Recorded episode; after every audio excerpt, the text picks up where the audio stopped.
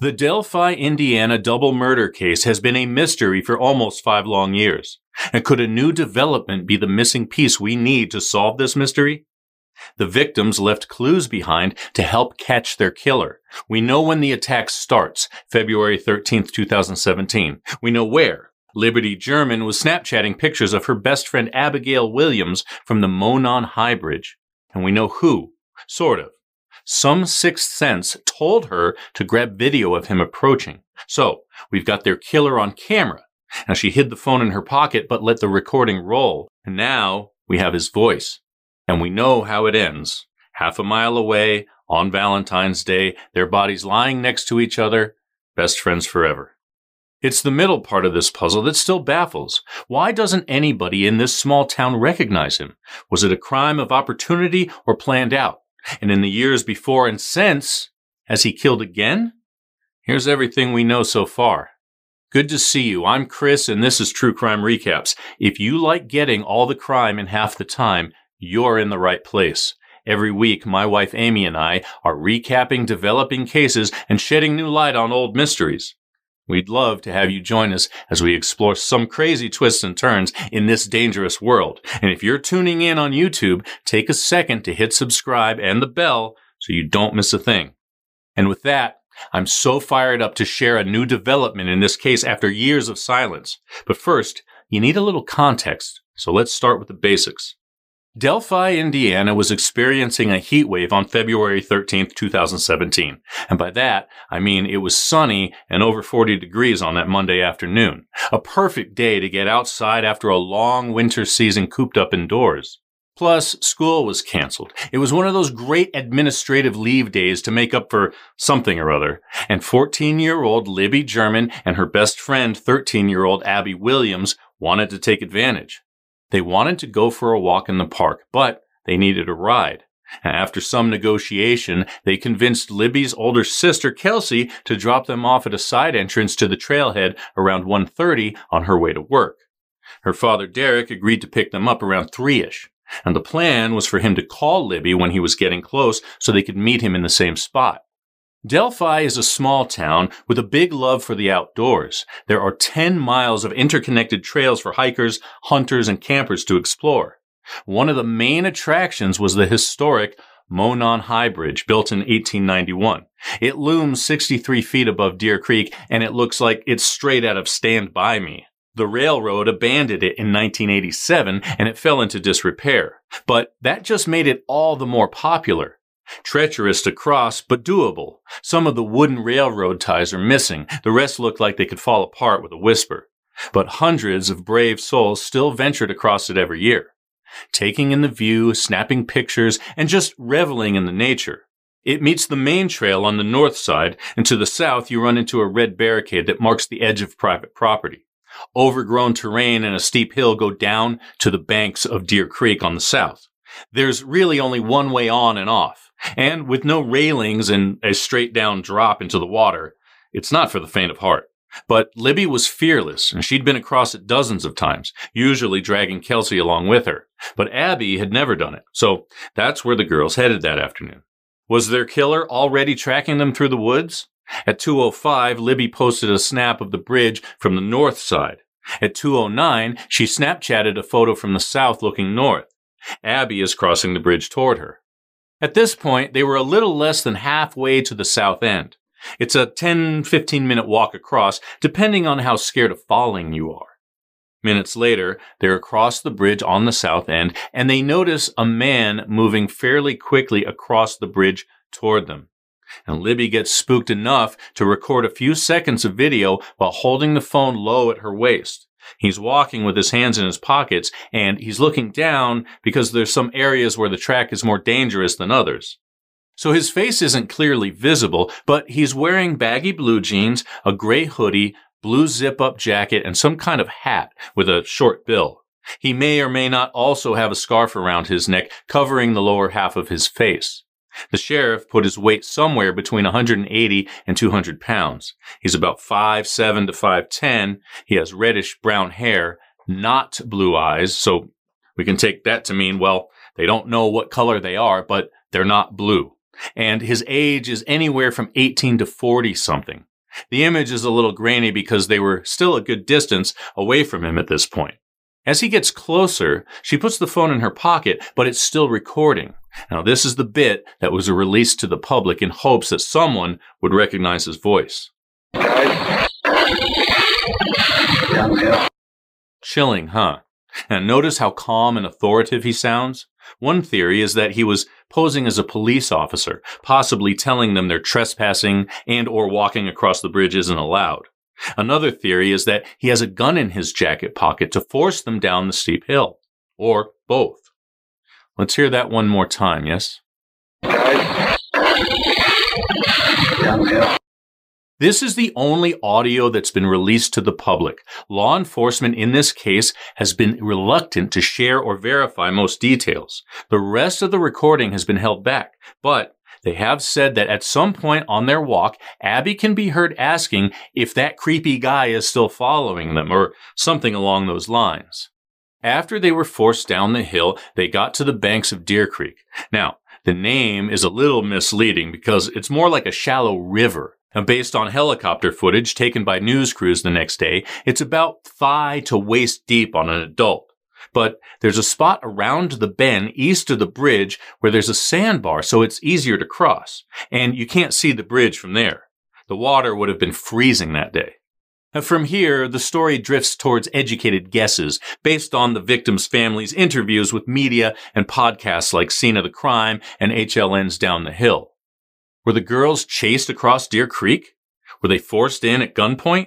We don't know, but one of Libby's black Nikes was found on the bottom of the steep bank on the other side. A pair of underwear and a cigarette butt were also found in the water, according to the police scanner transcript.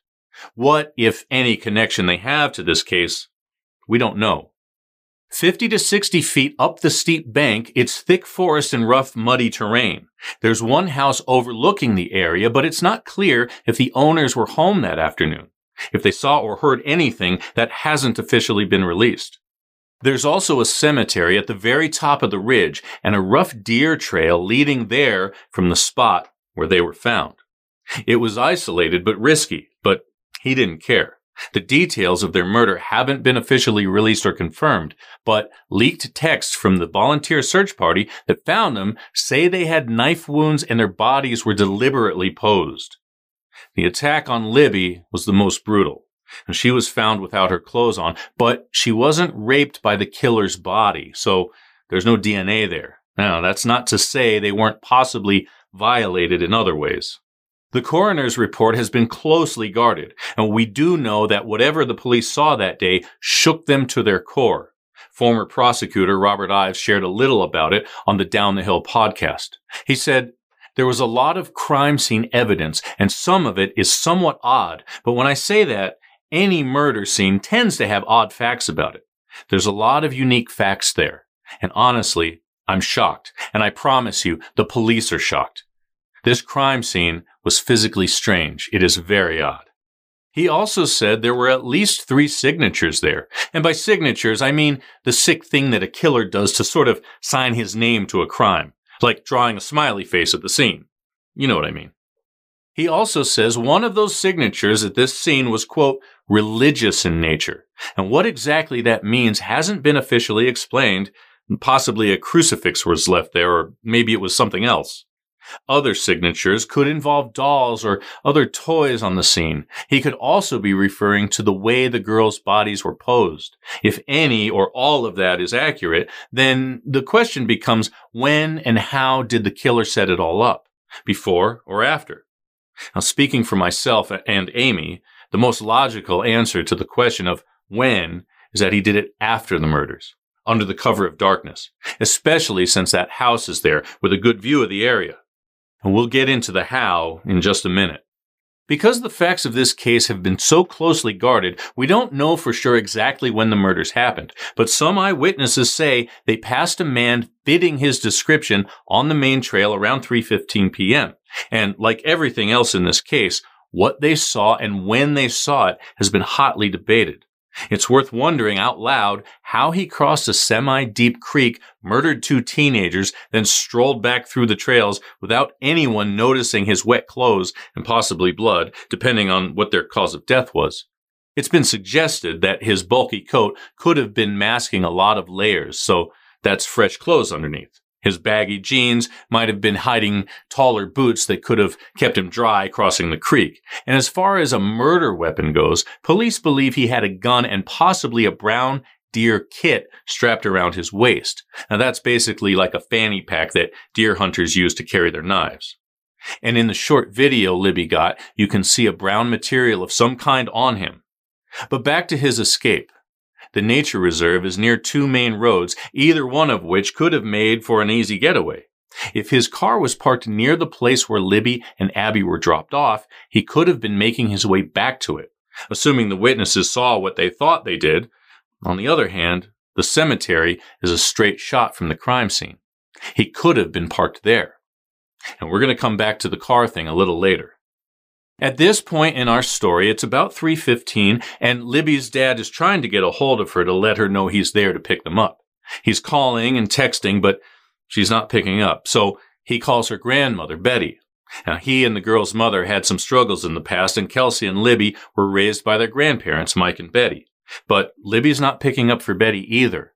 If this had happened two or three weeks earlier, she could have used the Find My Phone app to locate her granddaughter. But Libby's phone was factory reset just 10 days earlier to fix some bugginess, and that app hadn't been reinstalled. So instead, she calls Mike, who goes over to the park to help Derek look for them. Without going too far down this rabbit hole, Derek speaks to a couple of people, but no one has seen the girls. And by 5:30, Mike reports Libby missing. The biggest concern right now isn't murder. It's it, that it's an accident. Like maybe they've fallen and can't get up. But as the sun sets, the stress level gets higher because it's getting colder and they know the girls aren't dressed for chilly temperatures. But the police have joined the search as well as the rest of the family and some friends. By six-ish, the police call it a night.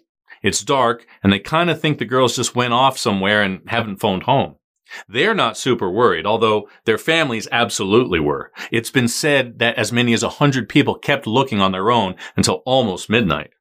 Now that's a lot of people combing the woods, and you might be wondering why they weren't found that night. The Down the Hill podcast asked the lead investigator that question too. He paused for a long time and then said, I think I'll leave that question unanswered. And in this case, saying no comment to a specific question is a comment. What do you think it means? Think on that while we keep moving forward. The next morning on Valentine's Day, a massive search was launched with hundreds of people stepping up to help, police dogs, helicopters, and other emergency services. It was about 1215 when one volunteer group of three people found the girls, and the way they were spotted was nothing short of a miracle. The way the story goes, one male volunteer in the group was using the zoom feature on his phone's camera to see farther faster when he happened to notice some movement through the trees. It was two deer, but when he panned down and over, there were Abby and Libby. They'd been left on the back corner of a 40 acre plot of land owned by 70 something year old Ron Logan. Now, old Ron has a colorful history with the local cops. He's been slapped with a DUI a couple of times and his license was suspended, but on the afternoon it happened, he was seen on a security cam making a trip to the local dump and drinking at a local pizza place. His errands that day gave him an alibi, but he wasn't quite out of the woods yet. Let's put a pin in that. We're coming back to him. For now, let's stick with Abby and Libby. The easiest, closest way to the scene was from the cemetery. Their bodies were about 500 feet from the back of the lot down a steep hill about 50 feet or so from the water. So the cemetery is where most of the emergency vehicles were parked, which brings us back to the how of the crime scene. Assuming we can all agree that an odd and bizarre scene requires access and time to set up, no matter how or what it actually looked like, then here's a potential explanation for how the killer created it. Let's say he left the girls at the scene and got back to a vehicle, whatever that might be, whether that's his, someone else's, some vehicle he has the use of. It's, it's all on the table. And yes, I promise you we'd come back to the car thing and we will, but not quite yet. Right now, I want to talk about what happened after dark. That sounded creepy, didn't it? And obviously, in this case, it is. Because what if he waited until nightfall, then drove back in a vehicle loaded with props, parked in the back of the cemetery, hiked down to the crime scene, and simply decorated? He obviously wanted the girls to be found. He knew they would be found soon, and he wanted the attention. Done deal. Of course, this theory implies that he's local, or someone that knows the area well, maybe a deer hunter familiar with those trails. Delphi, Indiana is a small town. Only about 3,000 people call it home. It's the kind of place where people greet each other by name. An old fashioned main street runs through the town, and it's only got three stoplights. But it's close to big cities, only two hours from Chicago and an hour or so from Indianapolis and only 15 minutes from Lafayette, home of Purdue University. And by the time Abby and Libby were in the eighth grade, they both played saxophone and volleyball, and Libby was also on the softball team. Ironically, she wanted to be a crime scene investigator when she grew up. Abby lived with her mother Anna, but like Libby, she was very close to her grandparents, and she loved arts and crafts. They were typical teenage girls, and like typical teenage girls, they were very active on social media. That fact right there might be the missing puzzle piece. So keep it in mind for later. And let me just say, it looks like there might be a catfishing element running through this case. That catfish theory is based on the latest development, but before we get into that, I want to clear up some confusion about when the girls died. In their obituaries, Libby's date of death is February 13th, 2017, but Abby's says February 14th. And there's a reason for that, and it's not because Abby survived longer. As far as we know, they both died on the 13th. But in Indiana, in a case like this, the family can choose what day they want to have printed. Abby's family chose the day she was found. Libby's opted for the day she died. It's heartbreaking. On February 15th, police released a photo of the man on the bridge, or bridge guy as he's now known. At that point, they didn't tell the public it was a still shot from a video Libby took. They just said he was someone they wanted to talk to since he was there that day.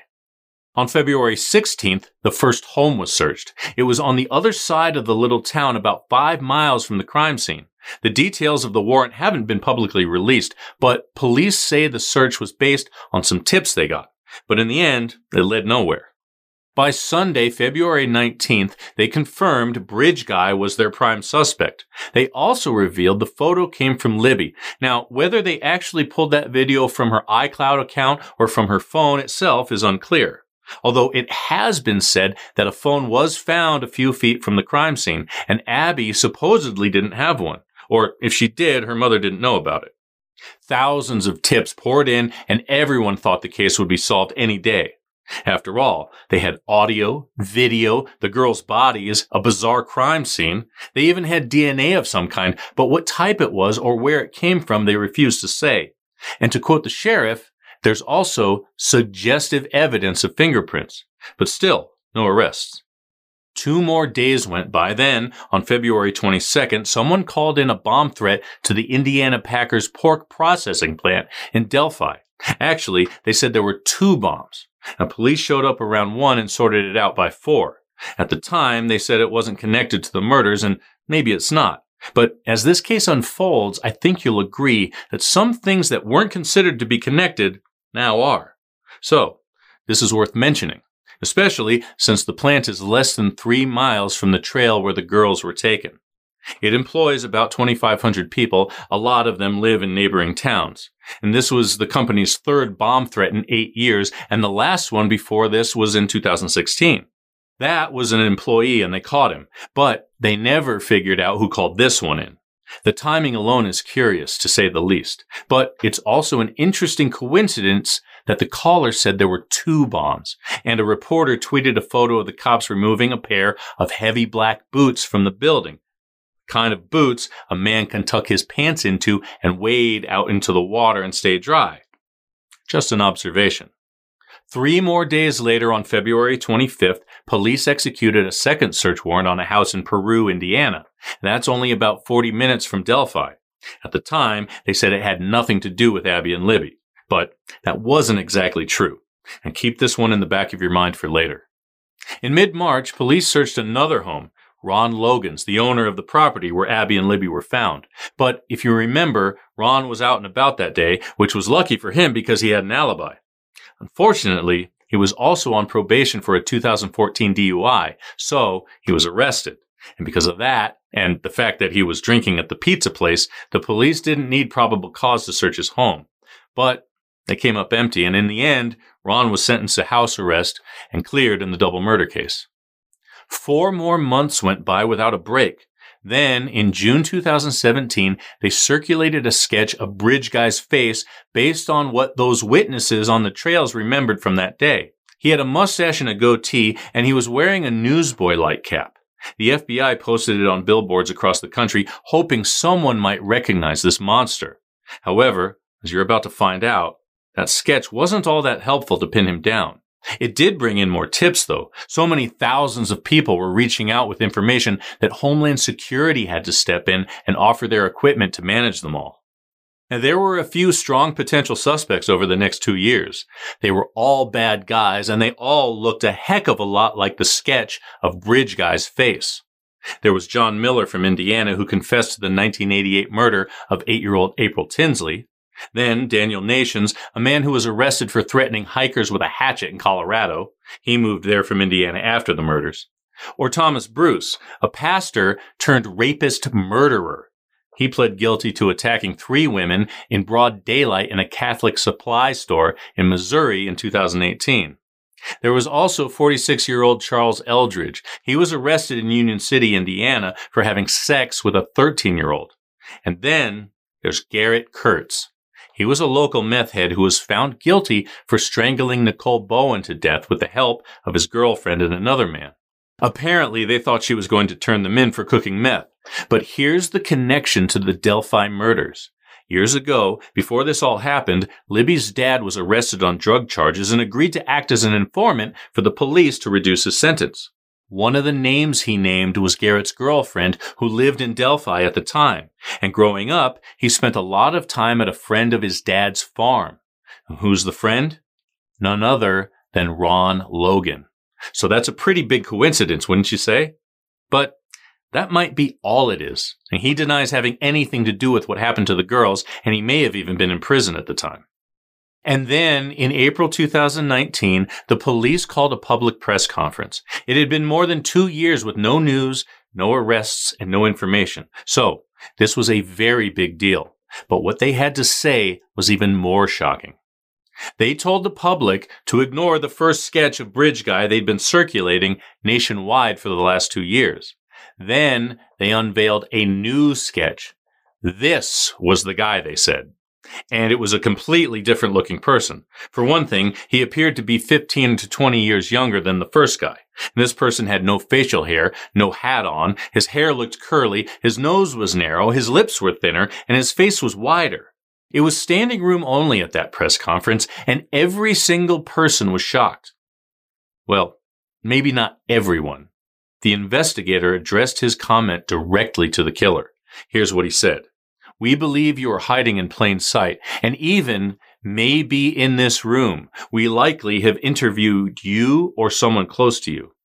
They also asked the public to contact them if they remembered seeing a vehicle parked at an abandoned CPS building between noon and 5 on February 13th, 2017.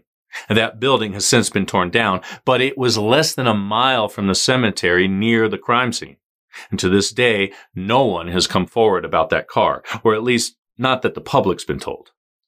According to detectives, the killer is someone who is fairly well known in the community. But who is it? That's the question. And why wait two years to release such major new information? Well, here's where the catfishing theory starts to come in. Officially, they said they were acting on new information, and in actuality, that new sketch was the first sketch created. It was drawn just two days after the murders. Unofficially, it's been said that the description came from a friend of Libby's who remembered seeing a picture of a guy she'd been talking to online, someone closer to 19 or so. When detectives checked it out, they couldn't verify any sightings of him, so they dropped it in favor of the other man's sketch, the older bridge guy. But after they got deeper into the investigation, like two years deeper, they decided they'd have more luck with the second slash first sketch. Except here's the thing. That sketch might be the fake face used by a catfishing sociopath, aka the killer. And maybe the police released it because they wanted to let the real guy know that they were onto him. Now that's one theory. On the other hand, it could be a real person who was really there that day and really killed the girls. But there's a major reason why the catfishing theory might actually be true. On December 6, 2021, Indiana State Police released this statement. While investigating the murders of Abigail Williams and Liberty German, detectives with the Carroll County Sheriff's Office and the Indiana State Police have uncovered an online profile named Anthony Shots. This profile was being used from 2016 to 2017 on social media applications, including but not limited to Snapchat and Instagram. The fictitious Anthony Shots profile used images of a known male model and portrayed himself as being extremely wealthy and owning numerous sports cars. The creator of the fictitious profile used this information while communicating with juvenile females to solicit nude images, obtain their address, and attempt to meet with them. Pictured on your screen, you'll see images of the known male model and images of the fictitious profile sent to the underage females. We have already identified the male in these images that were used by Anthony Shots. The male in the photo is not the person of interest in the investigation. Detectives are seeking information about the person who created the Anthony Shots profile. Investigators would like any individual who communicated, met, or attempted to meet the Anthony Shots profile to contact law enforcement by utilizing the tip email, Abby and Libby Tip at CACO shrf.com. Anthony Shots is really Kegan Anthony Kline. It was his father's house they searched in Peru, Indiana, less than two weeks after the murders. Why?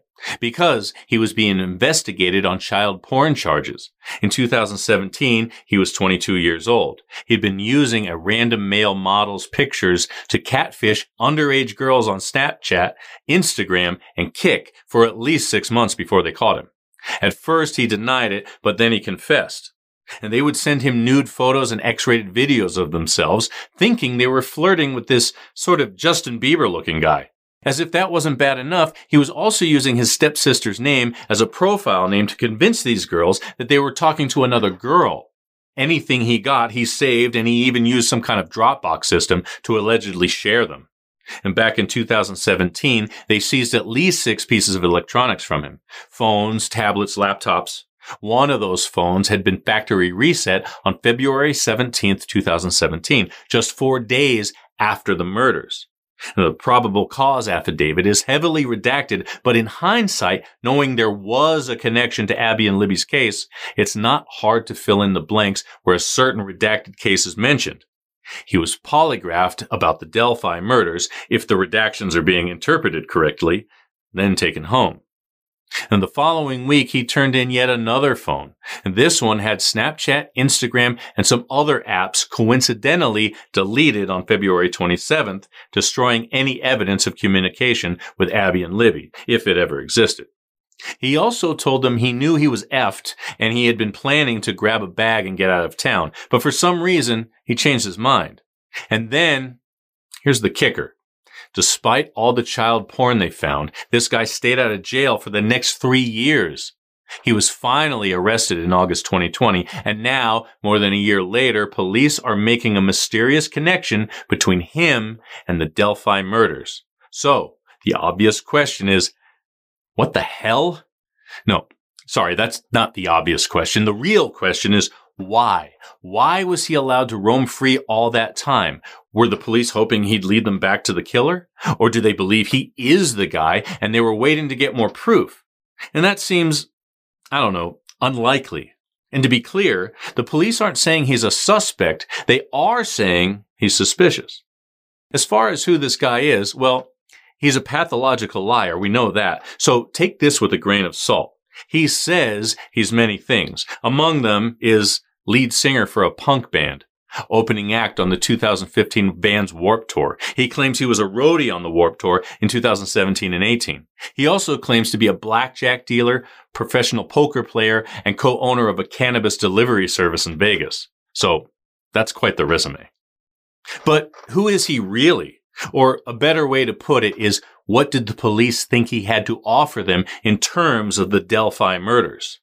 The police have been notoriously tight-lipped about sharing information, so the fact that they're making a connection between the Anthony Shots profile and Abby and Libby is potentially huge. Is this the missing piece of the puzzle that can finally solve this mystery? What do you think? Oh, weird fun fact before I say goodbye. The male model Kegan was using as his fake face online, guess what? That guy's a police officer in Alaska now. Can you believe the irony? And that's your recap. Thanks for spending some time with us today. If you like getting all the crime in half the time, it would mean so much to us if you would subscribe and give this show a five star review. It only takes a minute, but it means the world to us. Thanks again for spending your time with me today. Amy and I are here every week with new recaps. So until next time, take care.